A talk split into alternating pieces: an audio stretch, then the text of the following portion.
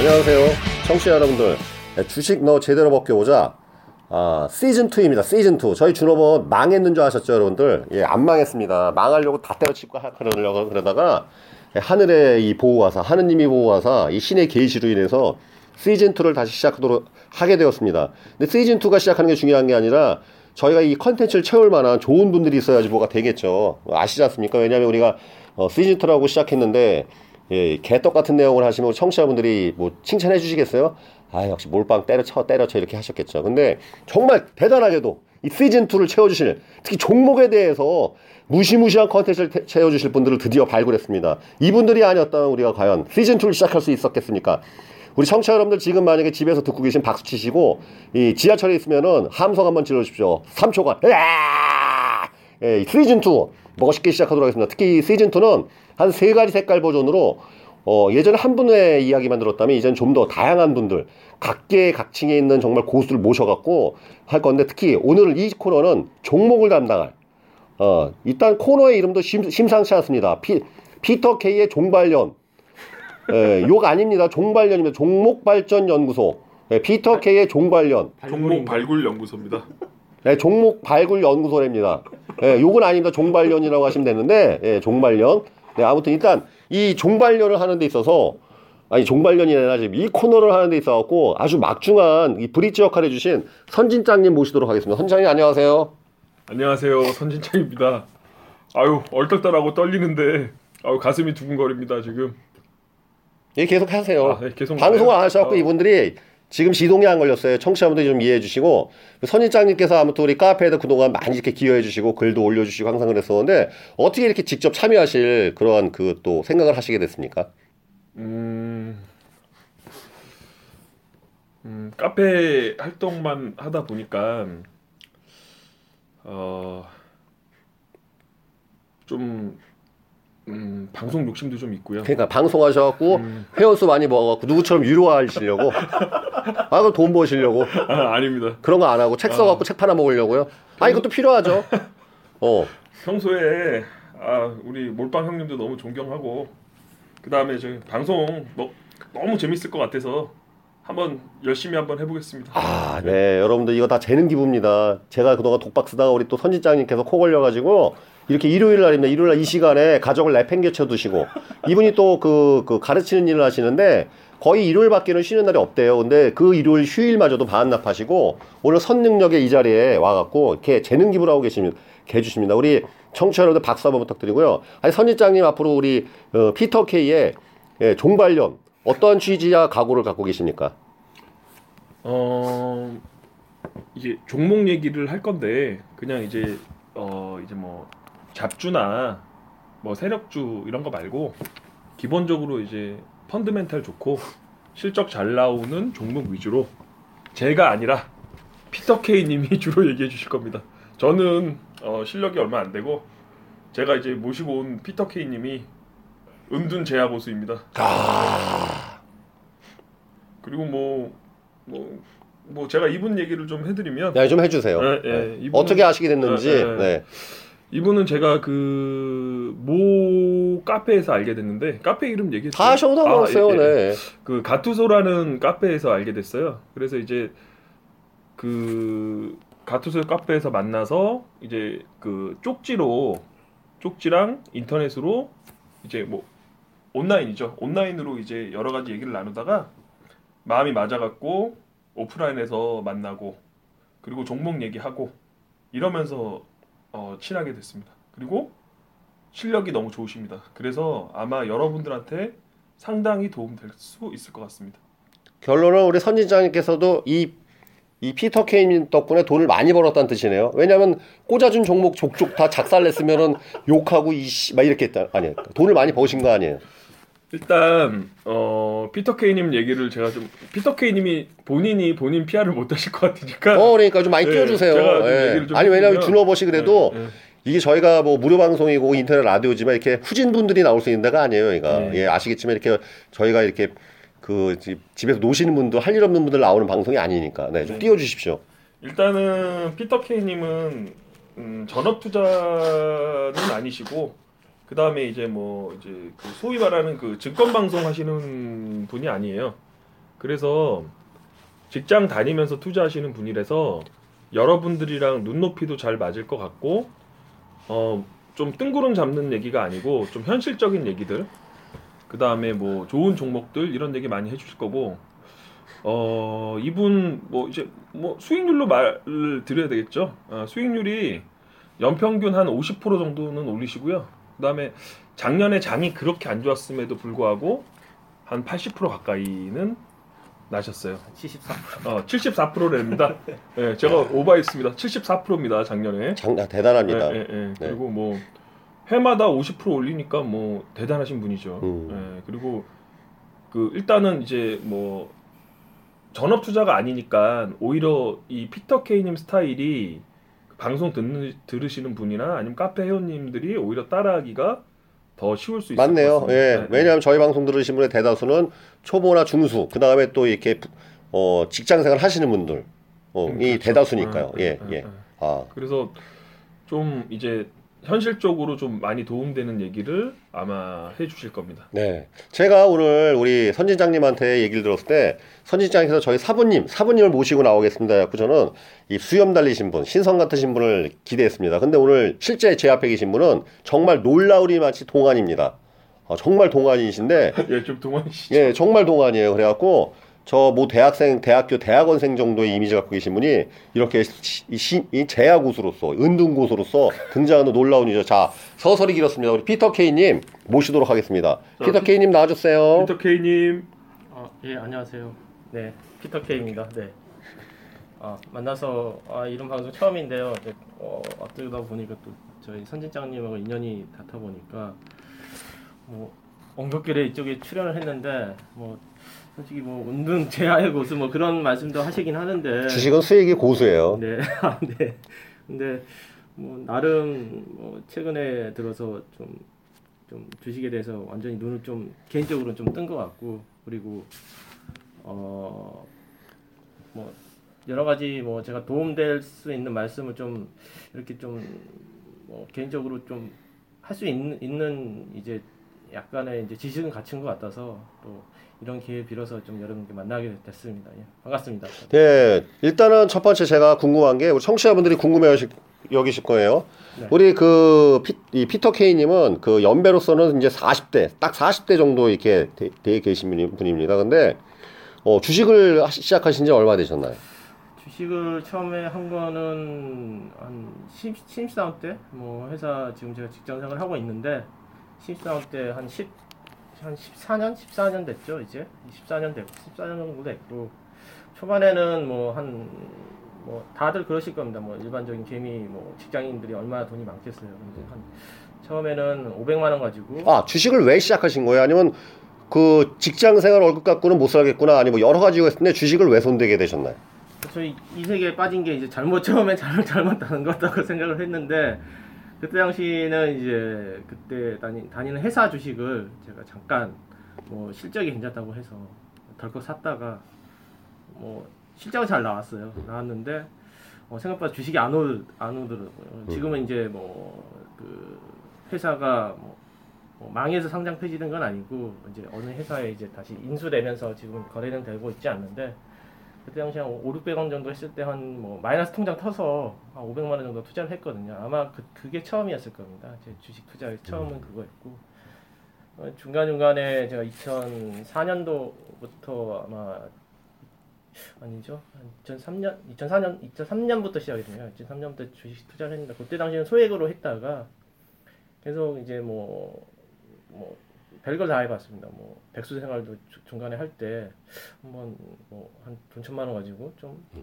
해보고 뭐 여러 가지 투자를 해봤지. 뭐 기술 기술적 분석도 해보고 뭐 여러 가지 테마주도 저도 많이 해봤거든요. 근데 그 대부분 그렇습니다. 초심자의 운, 운을 제외하고는 솔직히 뭐 지금 생각해 보면은 말도 안 되는 투자를 좀 했었고 어 본격적으로 이제 제가 지금은 투자 투자 금액이 물론 이제 저보다 훨씬 많으신 자산가 분들에 비할 건 아니지만은 지금은 한한 4, 5억 정도 지금 좀 굴리고 어우 상당히 하시죠. 네, 어, 네, 상당히 큰 네, 금액이죠. 네. 그 금액 정도 굴리고 있고 본격적으로 한 거는 한 3년 한 3년 정도 된 것 같아요. 3년 정도의 그때 투자 금액을 확 늘려서 음.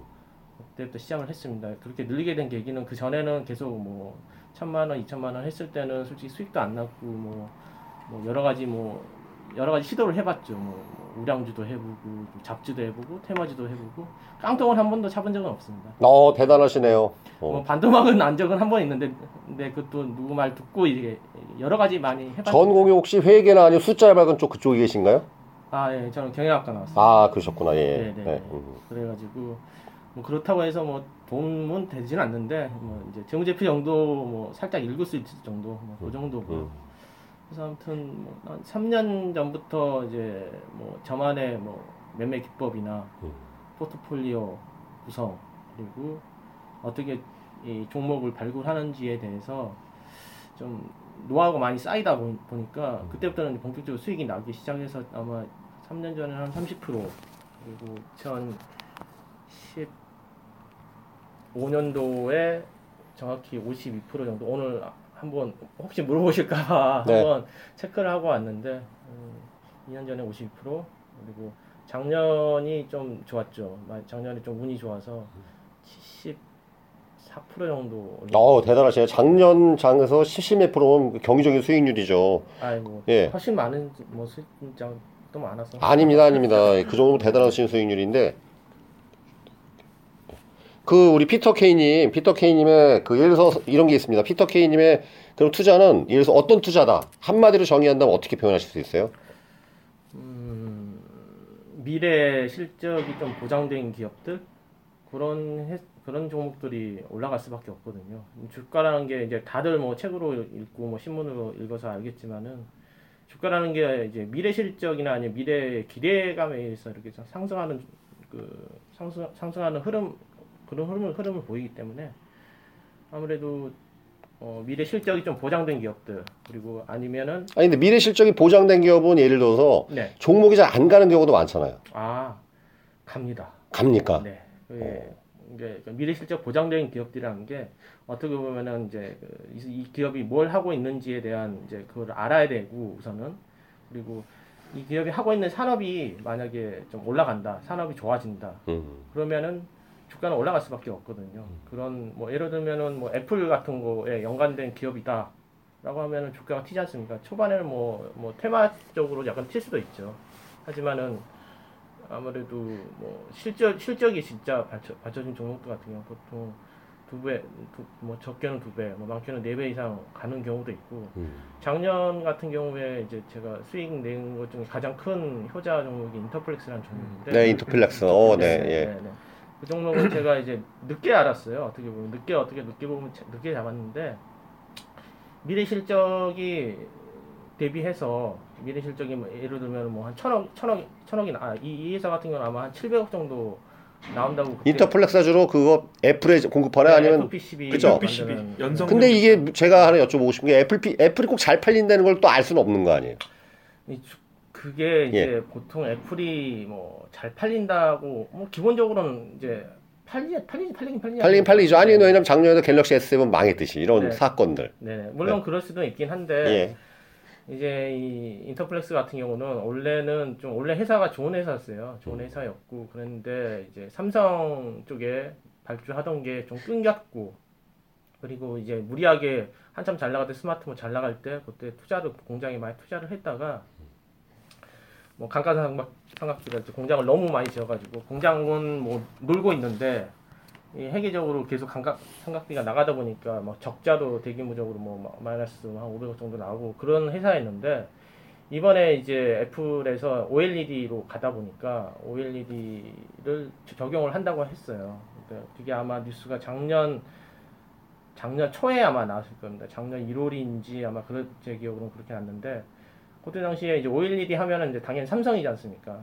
삼성이 이제 오를 당연히 OLED를 될 거고 삼성이 그냥 OLED를 만들 때 기판 자체를 자기들이 생산하는 게 아니라 다 하, 하도급 줍니다. 근데 그 FPCB 쪽에 있는 하도급 업체 중에서 여러 종목이 있는데 여러 기업 중에 하나가 이제 인터플렉스고 다른 기업에 비해서 이제 이 회사가 실, 실적이 가파르게 올라갈 수밖에 없는 게 얘네들이 공장이 제일 커요. 공장이 제일 크고 근데 그 공장은 지금 시- 그 놀고 있단 말이죠. 공장 가동률이 한 30% 40%밖에 정도밖에 안 됐었어요. 근데 음. 예, 애플 같은 경우는 이제 OLED 도입을 하면 애플이 보통 기본적으로 1년에 뭐 핸드 스마트폰을 한 1억 대 이상, 2억 대, 뭐 많게는 예전에는 2억 대 이상 팔다 보니까 어떠, 어떻게 보면 얘네들은 다 선발주를 하거든요.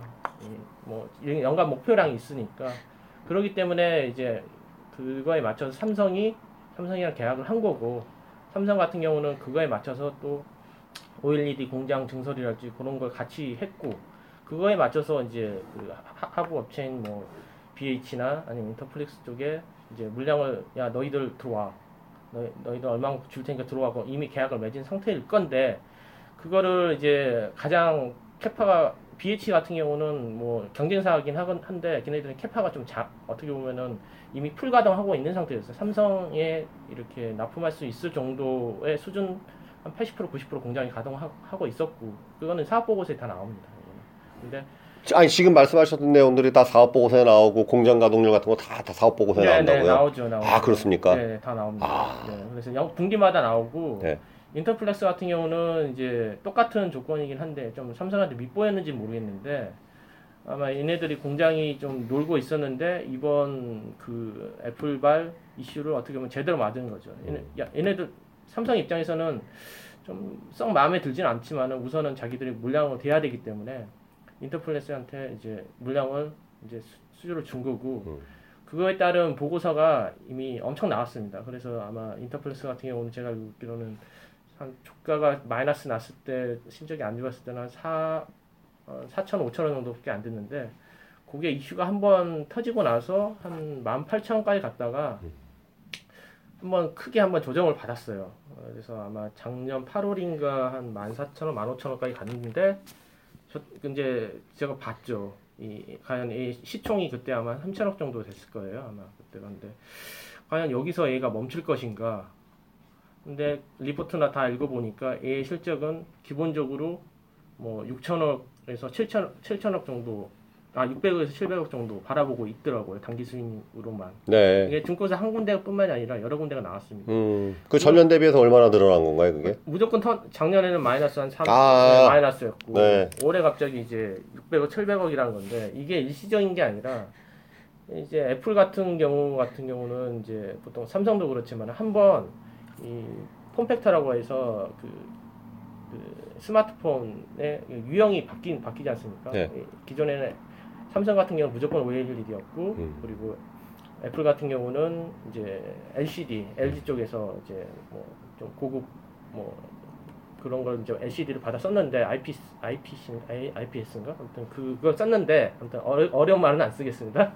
근데 요거 자체를 OLED로 바꾸 바꾸다 바꾼다는 건 향후적으로 아이폰 8뿐만 아니라 아이폰 9 향후적으로 나오는 시리즈 자체를 다 OLED로 간다는 소리거든요. 음. 이거는 단순하게 단기적인 이런 테마성이 아니라 장기적으로 삼성을 통해서 OLED 계속 지급받을 것이다라는 건 확신이 있었고 그러면 중요한 건 인터플렉스 이렇게 상승해가고 조정받았음에도 불구하고 우리 피터 케이님께서는 안 팔고 그래서 보유하셨다는 거 아니에요? 아 그때 당시에는 못 샀어요. 아, 못 샀고 네. 18,000원 갔을 때 못 샀고 음, 작년 여름에 한 14,000원, 15,000원, 정확히 14,250원인가? 제가 그때 이제 좀 흐름이 깨졌다 싶어, 싶, 싶었다 싶지만 저는 이제 시총이 그때 3천억 정도밖에 안 됐는데 당기 순이익이 얘가 600억, 700억 나, 나온다는데 그럼 PER가 뭐 미래 기준, 미래 이익 기준으로 해서 PER가 한 4에서 5밖에 안 되는 거거든요. 근데 보통 뭐 제, 저는 이제 보통 주식 볼 때 PER에서 PER가 뭐 한 5 미만은 무조건 사야 된다는 이제 생각을 갖고 있고 그럼 그게 이제 미래이익이 뭐 그 정도 나온다고 하면은 솔직히 PER 4, 뭐 아마 제 기억으로는 자- 정확히 3.7인가 3.8인가 그랬습니다. 정확히. 그렇게 싼, 싼 종목이면은 무조건 사야 된다 싶어서 그때 이제 좀 제가 좀 무리하게 질렀죠. 질러가지고 샀는데 운 좋게 한 일주일 만에 다시 반등 치, 치고 지금은 좀 아쉽게 좀 한 2만 6천 원 정도에 파, 팔아서 한 70% 70몇 프로 75% 정도 이익 보고 나왔는데 지금은 이제 또 3만 원 넘어갔죠. 3만 천원 그때 네. 중요한 거는 그러니까 제가 생각하기에는 그거를 원래 이제 이런 경우가 이게 지금 방송 사고예요. 왜냐면은 피터 케이님한테 여쭤봤잖아요. 나는 이런 식의 투자다. 그걸 딱 이렇게 쫙 정리해 주셔야 되는데 그렇죠. 길게 설명해 주셔야 방송 안 해보셨으니까 아무튼 정리해 보니까 피터 케이님은 소위 말하면 그 실적 응, 완전히 그냥 사업 보고서 다 까 뒤집고 실적 나오는 거다 그냥 빤스까지 베낀 다음에 저격하는 아주 그냥 실적 저격수라고 표현할 수도 있겠는데 어떻게 우리 선지장님 생각하시면 어때요? 음, 일단 오늘 지금 인터플렉스란 종목 좀 길게 얘기하셨는데 어, 제가 뭐, 뭐 종목에 대해서는 제가 뭐 언급할 건 아니고 그러니까 뭐 이제 인터플렉스에 관해서 이제 종목 발굴할 때도 뭐 여러 가지가 있었어요. 뭐 경쟁사가 뭐 없어진다는 얘기도 있었고 그 다음에 뭐 이제 주식도 이제 트렌드가 있잖아요. 근데 트렌드가 또 이제 그 당시에 또 뭐 FPCB 관련된 종목들이 뜨고 있었고 그래서 지금 음, 종목을 볼 때 어, 단순히 뭐 미래 실적 대비 싸다 이런 것도 있지만 주식의 트렌드라는 게 있거든요. 유행하는 종목이 있는데 그런 것도 잘 보시고 그 다음에 또 미래 실적만 보시는 게 아니라 종목 보실 때 이제 수급도 보시거든요. 그래서 이제 실적이랑 수급이랑 이런 거를 다 보시니까 어, 수익이 날 확률이 굉장히 높아요. 옆에서 보기엔 제가 제가 이제 궁금한 건 뭐냐면은 어, 주식을 하시는 분들, 독학하시는 분도 있겠고, 뭐 여러분도 있겠고, 뭐 유료 서비스 받으신 분 있겠지만 중요한 것은 어, 누구나 이제 주식을 수익을 내고 싶고 수익을 내고 수익을 내고 싶으니까 이제 주식 수익을 잘 낸다고 일컬어지는 고수들한테 그- 이 가르침을 받기를 다 누구나 이게 선호하는데 누구나 마찬가지잖아요. 저도 주식 고수라는 분한테 한 여섯 분 정도를 제가 섭렵을 하고 쭉 거쳤는데 선진장님도 사실 굉장히 열심히 하시는 분이고 카페 활동도 열심히 하시고 본업이 있음에도 불구하고 항상 열심히 하시는데 우리 피터 케이님의 어떤 투자하는 철학이랄지 이런 것들은 다른 고수에 대비해서 이런 부분이 확연하게 다르더라. 아니면 또는 이런 분한테는 내가 이런 부분을 크게 배우고 있다. 어떤 점일까요? 일단은 그 내공이 많이 쌓여 있어요. 그러니까 지금 방송하는 거 들어보셔서 알겠지만 한 종목에 대해서 이렇게 말로 길게 얘기하는 기가 굉장히 어렵거든요. 음. 그러니까 음 자기가 그 종목에 대해서 아는 거 없으면 20분 30분 얘기하기 굉장히 어려운데 음. 그만큼 그 종목에 대해서 깊이 파신 거예요. 그러다 보니까 이렇게 이제 장시간에 걸쳐서 말씀할 수 있, 으시고 죄송합니다. 그 다음에 어, 중요해요. 어, 그 다음에 그 인터플렉스 얘기 아마 피터 케이님이 한 시간 하라 그러면 아마 한 시간 하실 수 있을 거예요. 음. 음, 그래서 저는 제가 직업이 강사라서 그런지 몰라도 어떤 이제 한 시간 정도 주제로, 그러니까 한 주제로 한 시간 정도 얘기한다는 거는 굉장히 뭐 자기가 한 4시간, 5시간 분량은 알아야지 음. 한 시간은 말할 수 있는 거고. 맞습니다. 예, 예. 그리고 어뭐뭐 종목 뭐 자세한 종목 얘기 이런 거는 뭐 다음 주 다다음 주부터 많이 하실 테, 하실 건데 어 엄청 부지런하세요. 그러니까 뭐 아침에 뭐 5시 6시 일어나셔 갖고 이제 일가도 굉장히 빡빡하세요. 신문도 뭐 하루에 한 6개씩 보시고 음. 그리고 이제 뭐 틈나면 공부하시고 그 다음에 이제 뭐 제가 잘 모르지만 뭐 저한테도 뭐 의견 교환하시고 그 주변에 뭐 스터디 회원들이랑도 공부 많이 하시고 그래서 이런 것들이 아마 몇 년에 걸쳐서 하다 보니까 쌓여갖고 종목을 보는 insight가 좀 남다른 것 같습니다. 음. 어, 그래서 뭐 제가 이제 뭐 이제 공부하다가 모르는 종목이 있으면 피터 K님한테 물어보면은 막히는 게 없어요. 거의 그냥 답을 거의 다 해주시거든요. 어, 어. 그래서 제가 그걸 보고 굉장히 놀란 적이 있어요. 제가 뭐 구체적으로 종목명을 얘기하기는 좀 그렇지만 뭐 최근에도 이제 뭐, 뭐 최근에 뭐 에피소드 얘기해 드리면 뭐 이제 한국 컴퓨터라는 종목이 있는데 그 종목에 대해서 물어보니까 뭐 표면 실장이라는 말씀도 이제 하시고 뭐 이건 좀 어려운 얘기인데 아무튼 이제 여러 가지의 이, 이 내공이 그냥 되게 확실하신 분이시다. 예, 그리고 이제 노력하신다. 예, 그걸 말씀드리고 싶습니다. 그러니까 우리 선진장님의 말씀을 종합해 보면은 우리 피터 케이님 한번 종목 한번 딱 꽂히면은 업황에 대한 조사 분석뿐만 아니라 아주 그냥 사골 곰탕으로 우려내 가지고 아주 그냥 바닥 끝까지 그냥 울거먹었고 맞습니다. 그런 종목만 들어 하시는 거 아니겠습니까? 네, 뭐 그죠? 맞습니다. 네. 근데 우리 그 피터 케이님께 여쭤보겠습니다. 근데 네, 네. 어 누구나 다 그렇게 하길 원하는데 사람들이 안 된단 말이죠. 왜냐하면 제일 중요한 것은 그만큼 회사에 대해서 정말 제가 어느 책에 읽었습니다. 이 회사를 내가 경영하는 마음으로 회사를 분석해라. 내가 만약에 이 회사 대표이사거나 대주주라면 정말 속 시원히 알겠지만 많은 이 초보 이 투자자들이 그게 안 된단 말이죠. 근데 그 피터 케이님이 전업 투자자도 아니시고 보- 분명히 본업이 있는 혹시 장가 가셨어요? 예, 장하는 것 같습니다. 애기, 그- 애기도 하나 있고요. 아니 그러니까 가정생 그러니까 가정생활 다 때려치고 지금 직장생활 다 때려치고 주식만 하시는 거 아니에요 지금? 아, 아닙니다. 그건 아니고요. 그러니까 어디서 그런 시간 그러니까 신문도 보시고 뭐 언제 하시는 거예요? 언제 공부를 어떻게? 해? 뭐 평일에는 뭐 거의 일찍 일어나고요, 솔직히 한 5시 한 40분 정도에 일어나서 어. 회사를 일찍 갑니다. 회사를 일찍 가고 회사 일찍 가면은 보통 퇴근 이제 출근 시간 8시 반인데 가서 신문을 이제 이제 뭐 종이 신문을 읽는 건 아니고요. 그 인터넷 네이버 신문 보기를 보거든요. 근데 거기에 보면 좋은 기사들이 많아요, 되게. 근데 그거를 제가 한 3년 넘게 하고 있는데 한 8개에서 한 10개 정도 이제 물론 다 꼼꼼히 기사를 다 보는 건 아니고 지금은 좀 뭐 제 나름대로 노하우가 생겨서 그거를 보면 기사만 기사 제목만 보면은 아 요거는 돈 되는 뉴스다. 음. 어, 감이 잡히거든요. 그런 거 같은 경우는 스크랩을 하고 그리고 이제 신문을 보면 좋은 게 아무래도 전반적인 뭐 물론 종목도 그 안에 있을 수 있지만은 뭐 업황이랄지 아니면은 뭐 전반 뭐 우리나라 국- 국내 증시뿐만이 아니라 세계적으로 좀 돌아가는 상황이랄지 흐름도 흐름, 흐름을 그 쉽게 읽을 수 있거든요 단숨에. 그래서 그런 걸로 해서 제가 좀 아침에는 그런 식으로 신문을 한 8개에서 10개 정도 읽고 시- 스크랩을 하고요 그리고 그 중에서 이제 괜찮은 종목들 몇 개 추립니다 그리고 그 몇 개 추린 종목 중에 종목들에 대해서 이제 본격적으로 좀 분석을 들어가는데 리포트도 있고 뭐 다른 신문 기사도 있고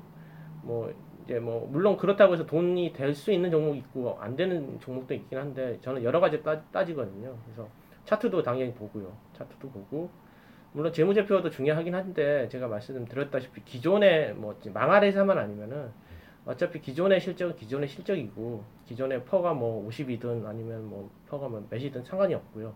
종목을 이렇게 선별하거나 발굴하신 데서 기본적인 제일 뭐 여러 가지 다 보시겠지만 제일 중요하게 여기시는 건 일단 실적인가요? 예, 무조건 실적 성장성? 네 네. 음. 향후적으로 왜냐하면 주가가 올라가려면은 물론 테마성 뭐 종목도 있긴 하죠. 근데 이 테마성 종목이 솔직히 다 해보시면 알겠지만 이게 올라 올라간 이유도 모르고 그렇죠. 예측 불허죠. 예, 내, 어느 날 순간 어떤 하한가 가 있습니다. 왜 내려가는지도 모르고 파니까 그냥 내려가는 거고 사니까 올라가는 거거든요. 근데 실적이라는 게 이제 확신이 든다고 하면은 아무래도 좀 약간의 뭐 좀 공부하는데 어려움은 있을, 수- 있을 수도 있겠지만은 뭐 간단하게 그냥 리포트 정도 있는 수준하고 그걸 좀좀 뭐 논리적으로 좀 자기가 자기 거화 시킬 수 있- 있는 능력 정도만 되면은 뭐 저도 뭐, 뭐 대단한 뭐 실력자는 아니거든요, 솔직히. 뭐, 제가 뭐, 다른 뭐, 증권, 증권 뭐, TV에 나와서 하는 그런 분들보다는. 아니 대단한 실력자예요. 제가 진권에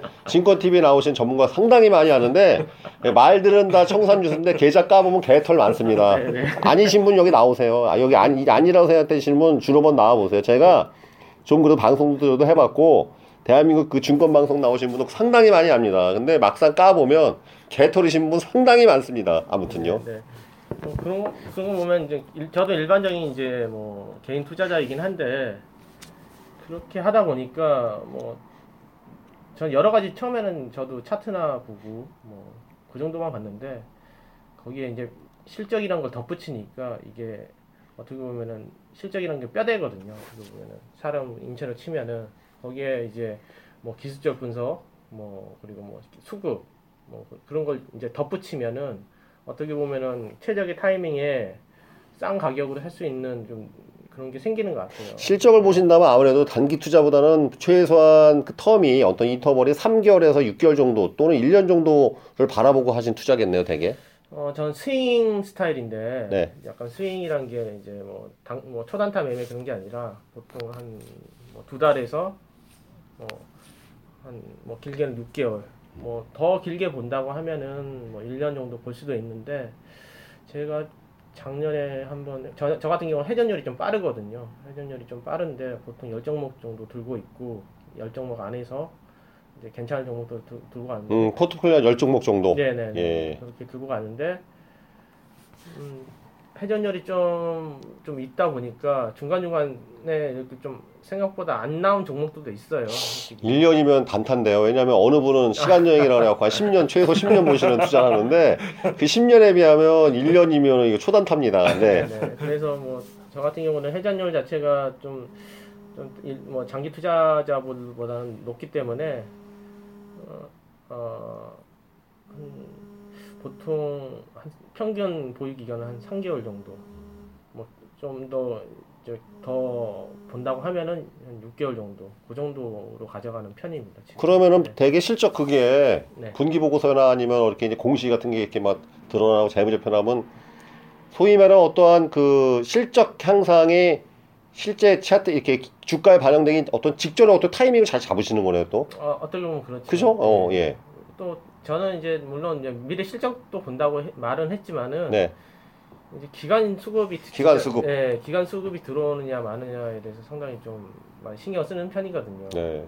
보통 보면은 이제 제가 이제 종목을 이렇게 발굴하는데 이제 한 세 가지 정도 이렇게 좀 방법을 쓰는데 하나는 이제 말씀드렸던 신문 기사를 통해서 하는 경우가 있고 두 번째는 이제 기간 수급이 들어온 종목들이 있어요.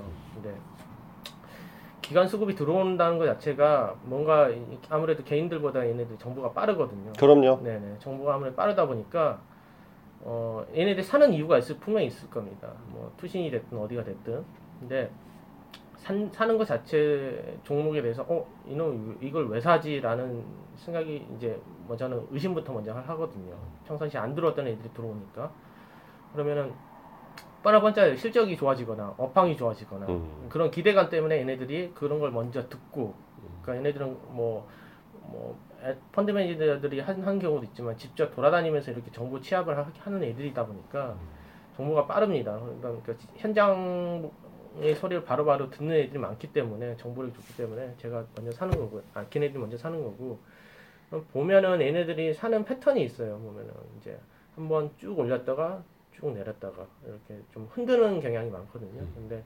그런 애들을 이제 보면은 얘네들이 왜 사지라는 걸 분석을 해보면은 이게 다 신문 기사나 아니면 레포트 정도 그다 도처에 깔려 있거든요. 아니면 현장에 근무하시는 분들한테 제가 뭐 물어본다거나 그런 식으로 해서 관심을 갖게 되면은 아무래도 저도 이제 좀 확신을 갖게 되더라고요. 그런 걸 정보를 좀 수집을 하다 보면 그러면 그럼 저도 이제 초, 초반에 조금 담갔다가 본격적으로 오르기 시작할 때 저도 이제 그때는 저는 물을 타는 게 아니라 불을 타거든요. 저는. 음. 추세 확인 그러니까 네. 추세 확인하고 들어가시는 거네요. 네, 네, 네, 네. 그래서 그런 식으로 많이 하고 있고 인터플레스 같은 경우도 뭐 초반에는 좀 의심하다가 본격적으로 한 그때 제가 한 1억 5천 정도 넣었었는데 초반에 근데 다행히 뭐 잘 났죠. 뭐 때문에 자, 그럼 우리 피터 케이님께서 왜냐면 오늘 첫 시간이니까 종목보다는 앞으로 종목을 계속 집중적으로 다룰 생각입니다. 근데 어떤 투자 철학이랄지 그런 쪽에 대해서 좀 많이 언급해 주시면 감사하겠는데요. 자, 초보 투자자, 특히 아직 뭐 중수라고도 표현해야 되나 아직 주식을 하는 데 있어갖고 현재 막 수익도 잘 안 나고 아니면 이제 본의 아닌 장기 투자하시는 분들 소금 절이기 이런 거 하시는 분들 있어요. 아주 그냥 장독대 묻어놓고 이 주식 투자하는 데 있어 갖고 특히 이 어, 또 전업 투자자가 아니시고 내가 직장인 생활을 하면서 불구하고 하시는 분들 야 이건 정말 해- 해서는 안 된다 경계에 대한 세 가지를 정리해 주신다면은 하지 말아야 할 세 가지 뭐라고 생각하시나요? 어 뭐 다들 아실 겁니다. 뭐, 뭐 저는 경계에 대한 세 가지 이건 하지 말아라. 제일 그러니까 이런 우리 피터 케이님께서 누가 주식 야 이거 하지 마 야 이런 거 조심해야 돼 야 이런 거 경계해야 된다 어떤 점이 있을까요? 우선 첫 번째는 무조건 하지 말아야 될 거는 이제 주변에서 정보 매매? 네. 음. 주변에서 야 이거 괜찮은 정보 하나 있어. 이거 얼마 간다더라. 제가 가장 손해 본 종목 중에 하나가 그, 그런 거에서 이제 예전에 한 10년 전에 났던 건데 정보에 의해서 물론 이제 내부자 정보일 수도 있겠지만은 정말. 근데 그 정보라는 게 솔직히 돌다 돌다 이 본인한테 온 거 같은 경우는 정말 돌다 돌다 온 거거든요. 어떻게 보면 꿈물일 수도 있고. 그거는 솔직히 믿을 물론 믿을 수도 있죠. 뭐 그렇게 갈 수도 있고 단기적으로 올라갈 수도 있고. 근데 거의 대부분 뭐 어, 시중 팔고 거의 안 좋고요. 항상 보면은. 만약에 그런 게 들어온다면 다만 그런 정보가 들어왔을 때 그걸 피할 수 있는 방법은 있습니다. 어떤 거냐면은 그런 정보가 들어왔을 때 그거를 자기화 시켜야 돼요. 그러니까 예를 들면은 어느 회사 시- 뭐가 주가가 얼마 간다더라 이렇게 했을 때 그거에 대해서 어 그래 어, 알았어. 얼마 간다니까 어 싸네 이러고 사는 것보다는 그 정보를 들었을 때 이거를 왜 가는지 그리고 왜 애- 얘가 이런 얘기를 하는지에 대해서 논리적으로 좀 파악을 하면 돼요. 그러니까 예를 들면 질문을 할 수 있죠. 야, 뭐, 뭐 때문에 가는 건데? 라고 물어보면 이제 답이 나오거든요. 근데 그거에 대해서 뭐 대답을 못 한다거나 아니면은 뭐 예를 들면 질문이 이런 거죠. 야 실적이 그렇게 좋아질 거래?라는 거. 뭐 그런 역질문을 함으로써 이 회사 매, 매수하는 데서 약간 좀 정보 파악하는 게 제가 보기에는 그렇게 하면은 논리적으로 본인이 판단했을 때 확신이 서, 서야지 이 종목을 살 수 있는 거지. 확신이 안, 선, 안선 상태에서 야 이거 얼마 간다 하면 지금 뭐 주가가 만 원인데 5만 원 간다더라. 그러면 누구 누군데 안 사겠습니까? 그렇죠. 네. 근데 그거에 대한 그 확실한 근거가 있, 있다고 하면은 그, 그 근거가 맞다고 생각하면 그때 들어가셔야지. 뭐 얼마 간다는 그거는 뭐 절대 무조건 금물입니다. 정보 매매 금물 또 어떤 게 있을까요? 또 다른 거. 뭐 다 아시겠지만은 이제 그 레버리지 같은 거 쓰는 거 있지 않습니까? 대출. 음, 음. 대출을 써서 미수나 신용 이런 거 절대 안 쓰시나요? 초반에는 많이 썼죠. 음. 예, 뭐, 뭐 별걸 다 해봤습니다. 어. 별걸 다 해봤는데 어, 이 레버지 그 대출 쓴다는 것 자체가 좋아요. 좋긴 좋아요. 왜냐하면은 뭐 자기 돈 천만 원에 스탁론 같은 거 요즘에 금리도 싸고 뭐 세배까지 빌려주지 않습니까? 근데 뭐 수익률이 팍팍 올라가긴, 올라가긴 하죠. 근데 제가 보기에는 뭐 레버리지 쓰는 거는 솔직히 고수들이 어, 쓰는 게 레버리지 전략이고 어, 초보들이나 그런 그, 그런 분들은 왜냐하면 레버리지를 쓰다 쓰다 보면은 좀 심리적으로 좀 불안해요. 불안하죠. 네. 조, 조급해지죠. 네. 이 주식이 심리 싸움인데 음. 이게 참고 기다려야 돼요. 어떻게 보면은 뭐 당장 물론 제가 자기가 이제 샀을 때 어, 당장 주식값이 올- 올라가면은 어 괜찮죠. 근데 그 둘 중에 하나 아니겠습니까? 사서 바로 바로 올라가고. 사러 올라가면 다시 마음 편한데 되게 조정 들어오면 답답해지죠 또. 네, 근데 그걸 조정- 감안하고 들어가야죠 또. 예. 조정이 들어오면은 네. 이제 이 손실 금액 자체가 본인이 감당할 수 없을 정도의 손실이 단기적으로 발생하는 경우도 있거든요. 그렇죠. 그러면 본인 그때 가서 이제 어, 아 이거 아닌가 보다 또 털어요. 근데 손실은 3배 이상 난다는 거죠. 음. 원래 자기 투자했던 종목보다. 그런데 나중에 가면 또 올라가 있어요. 음, 열받죠 이게- 아주. 그러니까 시- 심리적으로 상당히 잘 본인이 뚜껑 열리죠. 예, 본인이 감당할 수 없을 정도의 이 레버, 레버리지를 쓰면 안 된다. 저는 그걸 좀 강조해드리고 싶습니다. 네. 자, 우리 선지장님 저 그 어, 지금까지 카페에서 구경만 하시다 방송 이렇게 처음 나오셨는데 앞으로도 계속 나오실 거잖아요. 네네. 방송 한번 나와 보시니까 어때요? 아 일단 오늘 너무 떨리는데 그래도 재밌어요. 어, 재밌고 그 다음에 앞으로도 제가 어, 회원님들이나 아니면 방송 들으시는 분들한테 도움 될 수 있도록 저도 열심히 준비해 오겠습니다.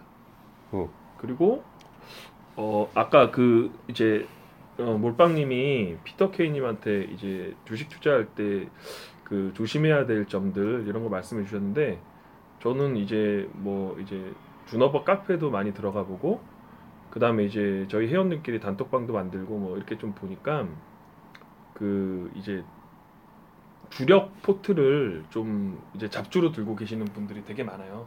제가 보니까 뭐 종목 이름 말하기는 좀 그런데 무슨 뭐 S 뭐 30% 뭐 동양 30%뭐 스틸플라워 30%아 스틸플라워 얘기했네. 아 얘기하면 안 되는데 아무튼 뭐 이렇게 30%씩 세 종목 갖고 있으면 어, 답이 죽는 없- 거죠. 네, 죽는 없거든요. 거죠. 근데 의외로 그런 분들이 꽤 계시는 것 같아요. 그러니까 그 전임자이신 무국 선생님이 그런 의도로 얘기하신 건 아닌데 그걸 좀 잘못 해석하고 그 요행수로 이제 네. 욕심 욕심이 네, 화를 네, 부르는 네. 거죠. 그래서 그 주력 포트는 실적 나오, 나오는 걸로 해야지 주식 투자에 무리가 없을 것 같고 그다음에 뭐 어, 저 계속 얘기해도 되죠? 어, 그럼요, 아, 예, 예. 그럼요. 예. 그다음 이제 뭐 저도 지금 이제 코스닥 중소형주 많이 들고 계시 들고 있는데 아마 좀 개인은 코스닥 많이 투자하시니까 좀 힘드신 분들 많을 것 같은데 어 이럴 때는 그냥 계좌를 자주 보지 마시고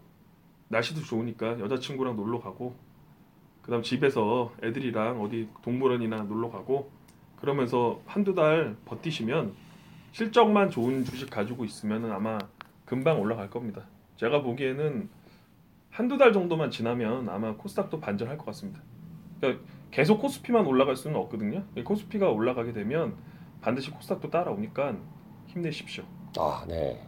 자, 우리 선지장님께서 이렇게 좋은 얘기 해주셨습니다. 자, 이 시간은 예, 준오버 시즌 2 피터 K의 종목 발전 연구소 종발련을 이제 스타트하고 있습니다. 자, 오늘 40분간 이렇게 이제 우리 피터 K님의 인간성 예, 목소리 들려주시죠, 청취자 여러분들. 어, 근데 중요한 것은 이제 종목 발전 연구소니까 이 종목이 가야 되거든요. 이 종목 발전 연구소가 앞으로 정말 발전하고 더 하려면은 종목이 쭉쭉 하면 되는, 되는 것이고 피터 K님 입에서 나오는 종목이 바닥을 치면은 이 프로는 3개월 뒤나 아니 두 달 뒤에 폐지될 수도 있고 게시판에 욕만 올라오고 그럴 수도 있겠습니다. 예. 종목 발굴 연구소예요. 아 종목 발굴 연구소 자꾸 발전이라고 해서 죄송합니다. 발전을 또 해야죠. 발굴, 네, 종목 발굴 연구소. 자, 이제 이제 우리 한 본기 한번 들어가셔야죠. 자, 우리 피터 케인이 오늘 아, 종목 한번 말씀해 주세요. 자, 이 종목 정말 내가 심혈 기울여서 발굴했다. 어떤 게 있을까요? 우선 두 종목인데요. 두 종목씩이나. 야, 많이들 오늘 많이 주렁주렁 들고 나오셨어요. 네, 네. 한 종목은 이제 KTB 증권 투자증권이라고 해서 어, 증권주인데 이 종목 같은 경우에는 이제 보통 이제 투자를 하려면 투자 아이디어가 있어야 돼- 있어야 되는데 이 종목 같은 경우는 아니 KTB 투자증권이요? 네네 증권주? 네. 증권주 정말 깊이 깊이 역종인데 이거. 아 투자 아이디어는 간단합니다. 네. 뭐 실적도 있고 그리고 수급도 괜찮고 대- 이제 대주주가 사는 종목 음. 이런 거 같은 경우에 이 종목 같은 경우는 좀 어떻게 보면 증권 업계에서는 좀, 좀 작은 회사거든요. 그렇죠. 시총이 2천억 2천억 정도밖에 안 되고 작은 종목인데 이 회사 투자 이제 다 아시는 아시는 분은 아실 겁니다. 이 대주주가 원래 이제 그한 명이 있어요. 그, 아, 이름이 기억이 안 나는데 그 회장님이 권성문 회장님이 있는데 이분이 지분을 한 22% 정도 들고 있고요. 그리고 이분이 원래는 좀 증권업에 그렇게 뭐 열심히 투자를 예, 열심히 이제 뭐 경영을 하고 계시다가 회사가 많이 힘들어졌어요. 힘들다 보니까 이제 영입한 새로 이렇게 영, 영입한 사람이 이제 교보증권에 계셨던 이제 그 아, 아 이병철 이병철 부회장이라고 지금 부회장으로 있는데 그분을 영입을 해왔고 네. 이병철 씨가 이제 이제 교보증권에서 이제 같이 일하고 있던 최석정 또, 또 사장이라고 다 이제 데리고 왔습니다. 아예 통으로 교보증권에서 일하고 있는 어. IB 팀을 거의 한 4, 50명 정도 통으로 들고 왔거든요. 팀을 자체를 다 떠서 왔기 때문에 이 교보증권에서 얘네들이 이 IB 팀 자체가 실적을 어마어마하게 냈어요. 과거에 음. 보면 교보증권이 몇, 몇천 원밖에 안 했다가 증권주 뭐 증권주 올랐을 때 많이 올랐긴 했지만 교보증권의 핵심 인력들을 다 이렇게 박스로 이렇게 해갖고 네. 예, 예. 어 KTB로요. 네네 싹, 싹 데리고 와서 지금 현재 뭐 영업을 하고 있고 그리고 실적도 뭐 당연히 제가 보기에는 당연히 좋아질 것 같고요. 이제 쉽게 말씀드리면 유명 외부 강사 영입입니다. 어. 스카우트에서. 그렇죠. 예, 예. 그래서 뭐 이렇게 그럼 아니 현재 시총 얼마인데 어디까지 보시나요? 대충. 어 저는 뭐 기본적으로 5천 원 정도를 보고 있어요. 음. 근데 저는 목표가라는 게 솔직히 의미가 없- 없다고 저는 생각을 하는데. 하긴 그렇죠. 예, 근데 개인적으로는 5, 5천 원 정도 보고 있는 이유가 뭐냐면은 네. 이, 이 회사가 좀 이제 증권주 같은 경우는 음. 이 어떻게 보면 투자를 하거나 얘네들도 어떻게 보면은 뭐 고객한테 예탁금을 받아서 투자를 하는 중개 수수료도 받지만 어 그럼요. IB 영업이라는 게 보통 투자를 하는 거거든요. 예. 펀드를 뭐 구성을 하든지 아니면 자기들이 직접 투자를 하든지 근데 그 한 한도가 있습니다. 한도가 있는데 그게 자기 자본으로 이제 뭐 예를 들면은 뭐 자기 자본 몇 프로 이상은 이제 하고 싶어도 투자 투자 그러겠죠. 안 그러면 회사가 무너지니까. 그렇죠. 예. 그렇죠. 무한대로 할 수 있는 게 아니에요. 예, 그렇죠. 근데 얘네들 회사 자체가 지금 되게 역동적으로 지금 투자를 하고 있는데 이게 한계가 있다 보니까 제가 보기에는 증자를 해야 돼요. 음. 증자를 해야 되는데 이 증자를 하려면은 이 액면가 이상에서 증자를 해야 되거든요. 어, 그렇죠. 그렇죠. 예, 예, 그렇죠. 맞아요. 말, 말, 말, 근데 물론이죠. 얘네 액면가가 원래 이 증권지가 지금 3,000원, 지금 3,100원 정도 하는데 액면가가 원래 오, 옛날 주식, 옛날 주식이었구나. 네. 5천 원이구나. 5천 원짜리예요. 아하. 그럼 증자를 하려면 5천 원 이상 가야지 증자를 음. 할수 있는 건데 음. 실적이 잘 나와서 쌓이고 쌓이고 하면은 당연히 이제 뭐 그 뭐 자본금 자체가 커지니까 뭐 갈 수도 있겠지만 제가 보기에는 단기적으로 5천 단기적은 아니지만 5천 이상 가야지 증자 가능하니까 얘네들은 보면 5천 원 이상을 가기 위해서는 실적이 잘 돼야 된다. 음. 그러니까 어떻게 보면 연동돼 있죠. 음. 네. 그게 첫 번째 이유고 두 번째는 이 제가 앞, 앞에 말씀 드렸다시피 그 권성문 권 회장이 이- 이병철 부회장을 데리고 왔지 않습니까? 근데 네. 이 아저씨가 되게 유명한 사람이에요. 예전에 그 하나다울 신탁이라고 그 지금 하나다울 신탁이죠. 신탁사를 국내에서 이 사람이 만들어서 어떤 부동산 신탁이죠. 그런 그런 신탁사를 만들어 가지고 하나 금융지주에 판 사람이에요, 이 사람이. 자기 회사를 그 몇백억에 판 사람인데 이 아저씨가 와서 처음에 오- 어, 작년인가 왔는데 처음에 한 게 지금까지 하고 있는 게이 KTB 투자증권 주식을 계속 사고 사주고 있어요. 어. 어, 사고 있는데 제가 알고 있기로는 지분을 잠시만요. 제가 확인을 잠깐 해볼게요. 우리 피터 케이님께서는 그 종목 발굴 연구소 카페도 있으시죠? 네네. 네네. 예. 그 종목 발굴 연구소 네이버 카페입니다. 또 우리 청취자 여러분들 많이 활용해 주십시오. 지금 아 제가 거의 뭐 매달 이 사람이 그 공시 낼 때마다 제가 그거 다 주- 조사하셨구나. 예 예 조사를 하고 있는데 엑셀로 야. 보시면은 작년 저- 최초 매수 물론 그 전부터 매입을 했겠지만은 작년 7월부터 제가 이제 추적 관리를 하고 있거든요. 야, 짱입니다. 제가 지금 엑셀 화면 보고 있는데 지금 야, 대단한데요. 기간 매수가랑 이병철 회장 부회장 매수가까지 다 나와 있어요. 지금. 그러게요. 네. 평균 매, 매수가까지 다 적어 네, 놓으셨네. 이 아저씨 특징이 보면은 야. 3,000원 밑에서 무조건 잡습니다. 음. 삼- 현재 지금 주가 3,100. 무시무시하다. 네, 지금 근데 여, 청취자 여러분들 이거 대박입니다. 아주. 이 아저씨가 지금 산 게 지금 총 953만 9천 주를 샀고요. 그리고 평균 단가는 2,642원입니다. 그래서 지금 뭐 이게 며칠 지난 거긴 한데 현재 한 뭐 어한 15% 정도 이익이 나 있는 상태이긴 한데 이 아저씨 기준으로 해서 이제 이병철 회장 아 부회장 기준으로 해서는 그 정도고 보시면은 뭐 요거를 나중에 좀뭐 저기 주로버 카페에도 좀 올려주세요. 공유 좀 해주 네, 네, 부탁드리겠습니다. 네, 제가 몰빵- 메뉴 예, 마- 만들어 드릴게요. 네네 몰빵님이 이제 보시고 계시겠지만은 네. 이 가격대를 보시면 다 2,000원, 2,700원. 그러게요. 예. 3,000원 이하로만 꺾이면 그냥 그냥 3,000원 밑으로 들어오면 이, 사- 이 아저씨는 무조건 사거든요. 네. 최근에 이 아저씨가 대출까지 받았어요. 대출. 아, 예, 제가 그 얘기 하려고 그랬어요. 이병철 부회장이 대출 받아서 또 샀습니다. 그 어떻게 알아요? 그 기사에 다 나와 있어요. 아, 기사에 공시도 다- 나오고. 아, 그래요? 예, 예. 대출 받아 샀다가 샀다고? 네. 지금 현재는 제가 보기에는 한도가 찼기 때문에 이제 대출까지 받아서 사는 것 같은데 지금 지분율이 이거 완전 몰빵입니다 다, 지금. 다 때려받고 싶은데 그냥 나도 전 재산 다 때려받고 싶은데 지금 예? 나도 전 재산 다 때려받고 싶어. 그래서 이제 뭐 하고 있는데 문제는 이 아저씨만 이 이병철 부회장만 사는 게 아니라 기관도 기관도 사고 있어요. 네. 기관도 또 한 240만 주 샀고 네. 이게 이제 전체 지분율로 따지면 4.7% 정도. 그러니까 아마 권성문 회장이 한 23% 정도, 또 이병철이 한 15%, 그리고 기관이랑 합치면은 한 40%는 넘거든요. 전체 이제 이사 이, 이- 이분들이 가지고 있는 게. 그럼 이게 왜 살까 과연 저는 되게 궁금했어요. 이 사 이, 이분이 왜 계속 살까? 음. 합리적으로 생각을 해보면 딱 이제 결론이 난 게 우선 실적이다. 네. 실적이 잘 나오기 때문에 실적이 잘 나오면 주가가 올라가지 않습니까? 네 그럼요. 네. 그래서 말 그대로 책임 경영인데 실적이 잘 나오, 나오면 주가가 올라가기 때문에 산 거다. 두 번째는 이제 뭐 어, 아, 여기는 안 나와 있는데 두 번째는 제가 보기에는 이제 경영권 뭐 분쟁일 수도 있다는 생각이 솔직히 들어요. 근데 음, 제가 보기에는 이미 뭐 경영 분- 분쟁은 아니고 제가 보기에는 이분이 이병철 부회장이 제가 보기에는 이 회사를 그 좀 살 용의도 있는 것 같아요. 제, 네. 제 느낌으로는 그래서 뭐 시장 한간에는 이제 시장에서는 이, 이분 뒤에 또 쩐주가 따로 있는 거 아닌가라는 또 얘기도 그럴 수도 있겠죠. 네, 네, 그럴 수도 네. 있겠죠. 왜냐하면 개인이 이렇게 네. 몰빵하기 쉽지는 않거든요. 쉽지가 않죠. 네네. 예.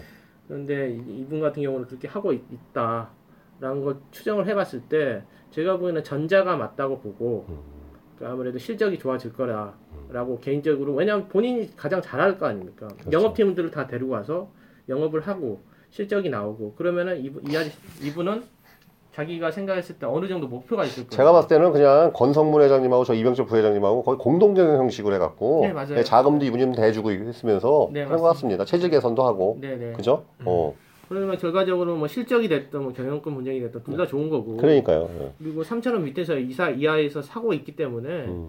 어, 주가 하방 경직성 이- 있는 거거든요. 뭐 대주주가 지금 계속 사고 있다는 거는 뭐 저희도 3천 원 미만에서 당연히 사면은 가- 대주주는 같이 사는 거- 거고 뭐 추후적으로 제가 5천 원 처음에 마- 말씀드렸다시피 이분들이 더 영업을 더 잘 하고 그러려면은 유상증자를 통해서 해야 되기 때문에 음. 그러려면은 주가는 5천 이상 가 있어야 된다. 음. 그렇기 때문에 이 종목은 갈 수밖에 없을 것이다. 아. 네. 네, 아유 KTB 투자증권 예 아주 굉장히 좋은 또 내용을 알려주셨습니다. 카페에도 지금 분석한 글 제가 보고 있는 글들 공유되고 지금 현재 종목 발굴 연구소에 이 글이 있죠.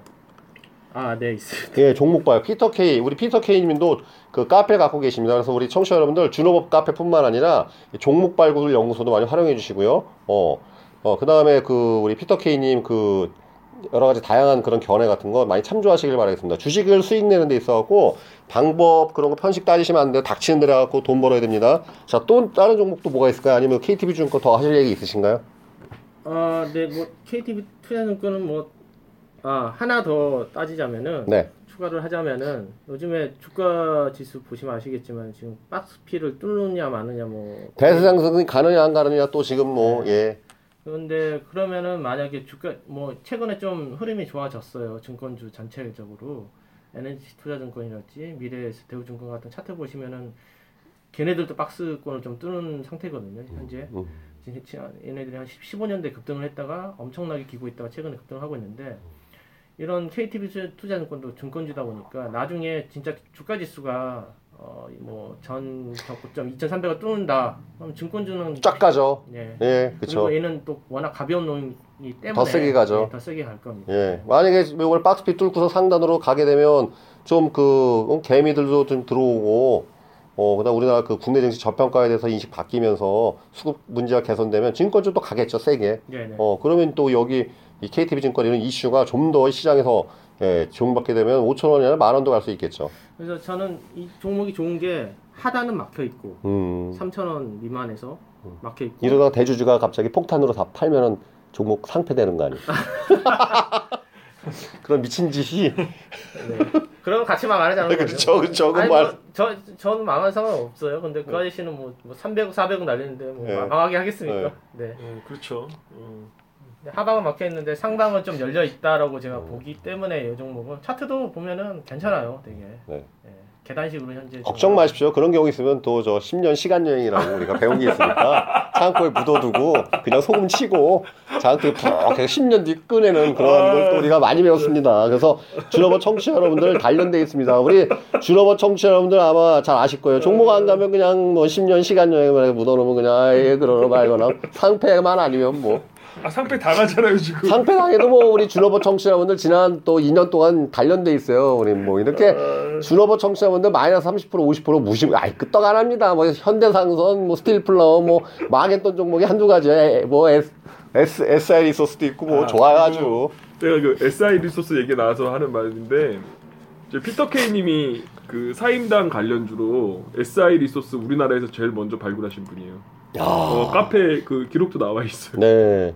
음. 480원에 샀고 700 얼마에 팔아먹었어요. 480원. 480원이요? 아, 대단하시다. 음, 거의 뭐 최초 최초예요. 최초. 제가 봤을 때는 오늘 뵌 이미지도 그렇고 약간 편집중 환자 같아요. 한번 걸리면 아주 그냥 십덕후. 아주 그냥 답답답 따라내 그냥 쫙쫙쫙 그냥 그냥 발굴 발굴 발굴. 예. 또 어떤 종목 있을까요? 네, 두 번째는 이제 SKC 코롱 PI인데요. 요거는 지금 사긴 좀 부담스러워요, 솔직히. 음, 주가가 많이 올라와 있는 상태고, 한, 제가 요 종목을 한 작년 초 정도? 만 원 언저리에서 계속 보고 있다가, 전, 저도 좀 늦게 들어갔는데, 요거는 이제 다 아시겠지만, 저는 미래를 보고 사- 주식을 사야 된다고 말씀을 드렸지 않습니까? 근데, 미래에 뭘 보는지 누가 어떻게 알겠어요, 솔직히. 근데, 보이는 게 있어요. 기술적으로 한 스마트폰 요즘에 한참 삼성에서 뭐 flexible, 뭐 foldable, 뭐 아니면 뭐, 뭐 완전히 뭐 돌돌 말 수 있는 뭐 그런 기술 개발을 하고 있잖아요. 근데 이 회사는 거기에 필수적으로 들어갈 수밖에 없는 그런 소재를 만들고 있거든요. 음. 지금은 뭐, 뭐 PI 뭐라고 해서 뭐 어려운 얘기는 안 쓰겠습니다. 아무튼 이 이그열 스마트폰이나 이런 전자기기에서 열이 발, 발생이 되면은 그거를 이제 안에서 계속 뭐 이렇게 전자가 계속 돌면 뜨겁지 않습니까? 특히 이번에 갤럭시 S7이 내부 열 때문에 예, 예, 예. 그러한 또 문제가 근데 그런 거를 좀 이제 그 안에서 차단시켜주는 음. 역할을 하는 게 이제 뭐 PI 뭐 방열판이랄지 그런 걸 얘네들이 생산을 하고 있거든요. 어, 근데 이 방열판 PI 같은 경우 특성이 이게 구- 이게 휘, 휘거나 쉽게 휘거나 아니면 구부릴 수가 있어요. 근데 이 회사가 나중에 삼성이 이제 그런 접는 핸드폰을 만들 때 어, 예, 얘네들이 기존에는 유리 기판 유리 기판을 쓰고 아니면 유리 잠시만요. 요걸 자- 잠깐 보고 제가 말씀드릴게요. 죄송합니다. 이게 그 보여지는 방송이 아니라서 어, 괜찮습니다. 네, 괜찮습니다. 리포트도 상당히 많이 나와 있어요. 네. 보시면은 근데 종목 이름이 SKC 코오롱 PI입니다. 코오롱 PI요. 네네네. 네. 근데 얘네들 같은 경우는 지금 이익도 현재 지금 마- 만드는 족족 이익을 내고 있고 중국 쪽에서 얘네, 얘네들 같은 같은 경우는 한 중국 쪽에 업, 중국 업체들이 업체들 사이에서 얘네 마켓 쉐어가 80%예요. 음, 국내뿐만이 아니라 해외에서도 중국 휴대폰들 업체도 얘네 거 쓴다는 뜻이에요. 네네 어, 근데 이 진입 장벽은 어떤가요? 중요한 건 얘네가 뭐 독점한다 하더라도 거의 독과점이라고 보시면 됩니다. 어, 근데 그 진입 장벽이 높아요. 딴 데가 이렇게 뚫기가 쉽지가 않나요? 이 시장이 한 시장은 이렇게 큰데 네. 이 기술력 자체가 세계적으로 일본 기업하고 얘네하고 한 세 개 정도밖에 없는 거예요. 오, 괜찮네요.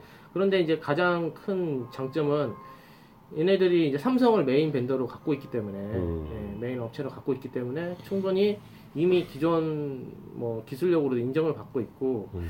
아 제가 이걸 다 리포트를 제가 해놨는데 제가 어디 가보래 가지고 제가 말씀을 좀 드리기가 좀 어려워졌는데 네, 괜찮습니다. 예. 예, 다음 시간에 하셔도 돼요. 왜냐면 어차피 방송이 벌써 예, 한 시간 넘어 흥미진진하고 있습니다. 한 시간 넘어가는데, 어, 핵심 포인트, 핵- 저기 핵심 요약이 이 적으신 거, 그 부분만 좀 해주셔도 감사하겠는데요. 네네. 어, 뭐, 한마디로 얘네들 같은 경우는 이 접는 스마트폰이 나올 때 최대 수혜지다.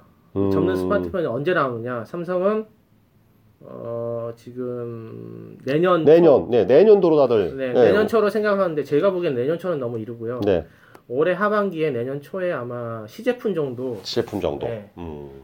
정도 내놓을 것 같고 내년 하반기 정도 됐을 때 본격적으로 이제 소량씩 생산을 할 것 같아요. 그래서 그 지금 나올 수밖에 없는 게 코오롱 또 이제 얘네 대주주이긴 한데 코오롱 인더라는 회사가 제가 IR을 갔었거든요. 네. 네. 거기 갔을 때 얘네들이 어, 양산 자체를 그런 또 앞에 유리 글라스를 만드는 또 그거를 또 희게 만들려면 이게 유리로 하면 안 되겠어요. 유리는 아니니까. 예. 근데 이제 투명 PI라 해가지고 그거를 양산을 하고 있는데 그거 그 양산 시점이 내년 한 초 이후 이후더라고요. 그래서 공장에서 아마 내년 코롱 인더에서 찍어낸다는 거는 공장 공장 증설해서 찍어낸다는 거는 내년 하반기에는 분명히 시제품 이상의 이제 상용화된 제품 제품이 나오지 않을까. 음.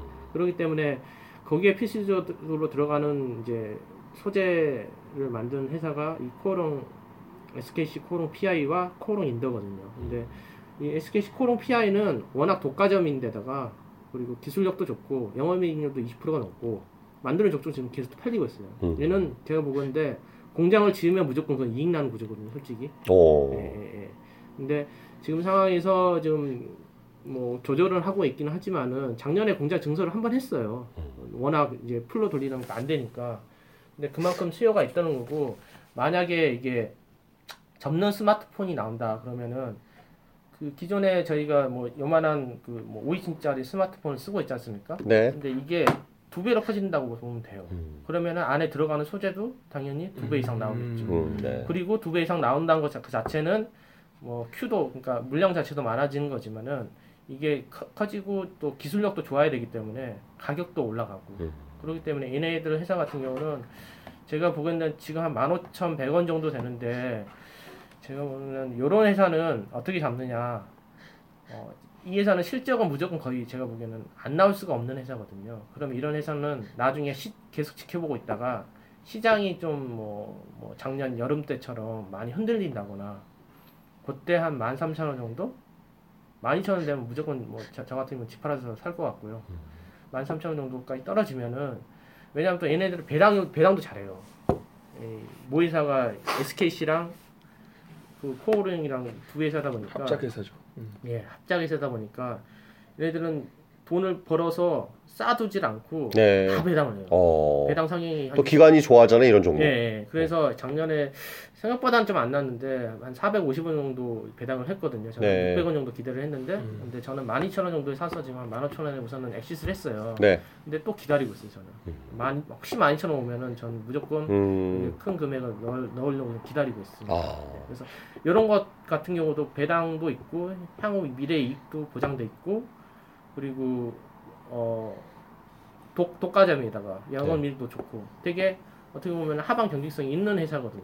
아니 오늘 주- 피터 케인께서 굉장히 중요한 얘기 해주셨습니다. 왜냐하면 지금 그 주식 투자 특히 또 이런 그 휴대폰 관련 PCB나 이런 거 다양한 부품 소재 이런 쪽에 종목 투자 많이 해보신 분들 아시겠지만 내년에 이 접는 휴대폰이 굉장히 쇼킹하거든요. 왜냐하면 지금 삼성도 그렇고 모든 휴대폰 회사들이 거의 사실 이제 기술력 개발로 한계에 도달했는데 이 이제 접는 휴대폰이 나오게 되면 완전히 또 본질이 바뀌죠. 왜냐하면은 태블릿하고 휴대폰하고 갑자기 합쳐지니까 네. 말씀하신 대로 또 이또 그거에 들어간 센스도 센서도 있고 PCB도 완전 차원이 틀려지니까 그러면 그런 것들에 대해서 기술력을 갖고 있는 회사를 미리 지금 찾아서 선점하는 거 굉장히 중요하다고 생각할 수 있겠네요. 네, 네, 맞습니다. 예, 피터 케인이 오늘 그거 좀 많이 알려주신 것 같아요.